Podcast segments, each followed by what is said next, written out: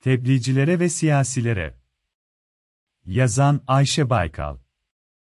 Ramazan ayı öncesi başlayan ve devam eden tebliğcilerin faaliyetleriyle ilgili birkaç şey söylemek istiyorum.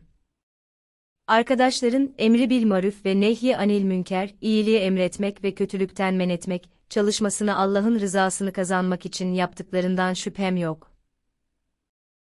Lakin adeta seçim çalışmasını andıran bu davranışın, dine bir faydası olduğuna inanmıyorum. Neden böyle düşündüğümü de ifade edeyim.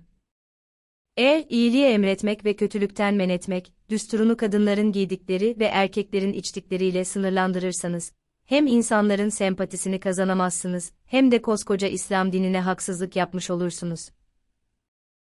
İnsanların size gösterdiği tepkiyi, Allah için cihat ettiğimden dolayı tepki aldım, olarak değerlendirip kendinize de buradan manevi bir kazanç çıkarıyor olabilirsiniz lakin bu konuyu objektif olarak bir daha düşünün derim. Bizler değerlerimize dair çoğu şeyi tükettik. Bunu da söylemlerimizin tam tersini yaparak başardık. Yanlış olana sessiz kalmayı, dini korumak olarak gördük.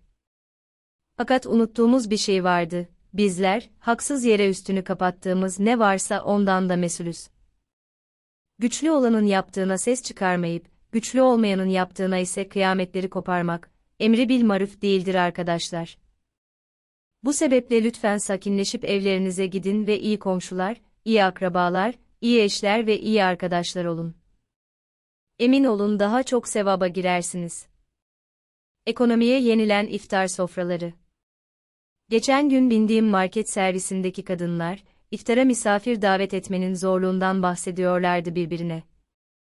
Geçtiğimiz yıllarda Covid-19 sebebiyle iyice yalnızlaşan iftar sofraları, bu yıl ekonomiye yenilecek gibi görünüyor. Gidişata bakılırsa vatandaşın evine misafir gidecek kişiler daha çok siyasiler olacak. Bu konuda iftar davetlerine katılacak siyasilere benim naçizane bir önerim olacak.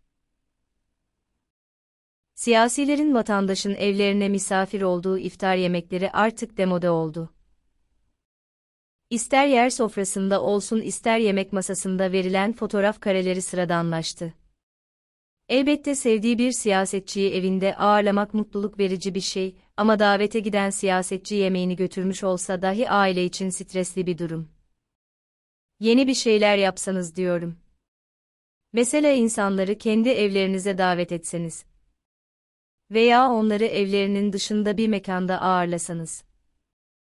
Zira evlerine misafir olduğunuz kişiler, genellikle dışarıda yemek yeme imkanı olmayan insanlar. Bir akşam farklı bir mekanda iftarlarını yapsalar fena olmaz diye düşünüyorum.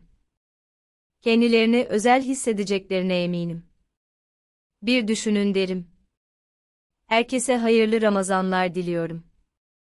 Çeşitli sebeplerden ötürü bir süre aranızda olamayacağım için Ramazan bayramınızı da şimdiden tebrik ediyorum.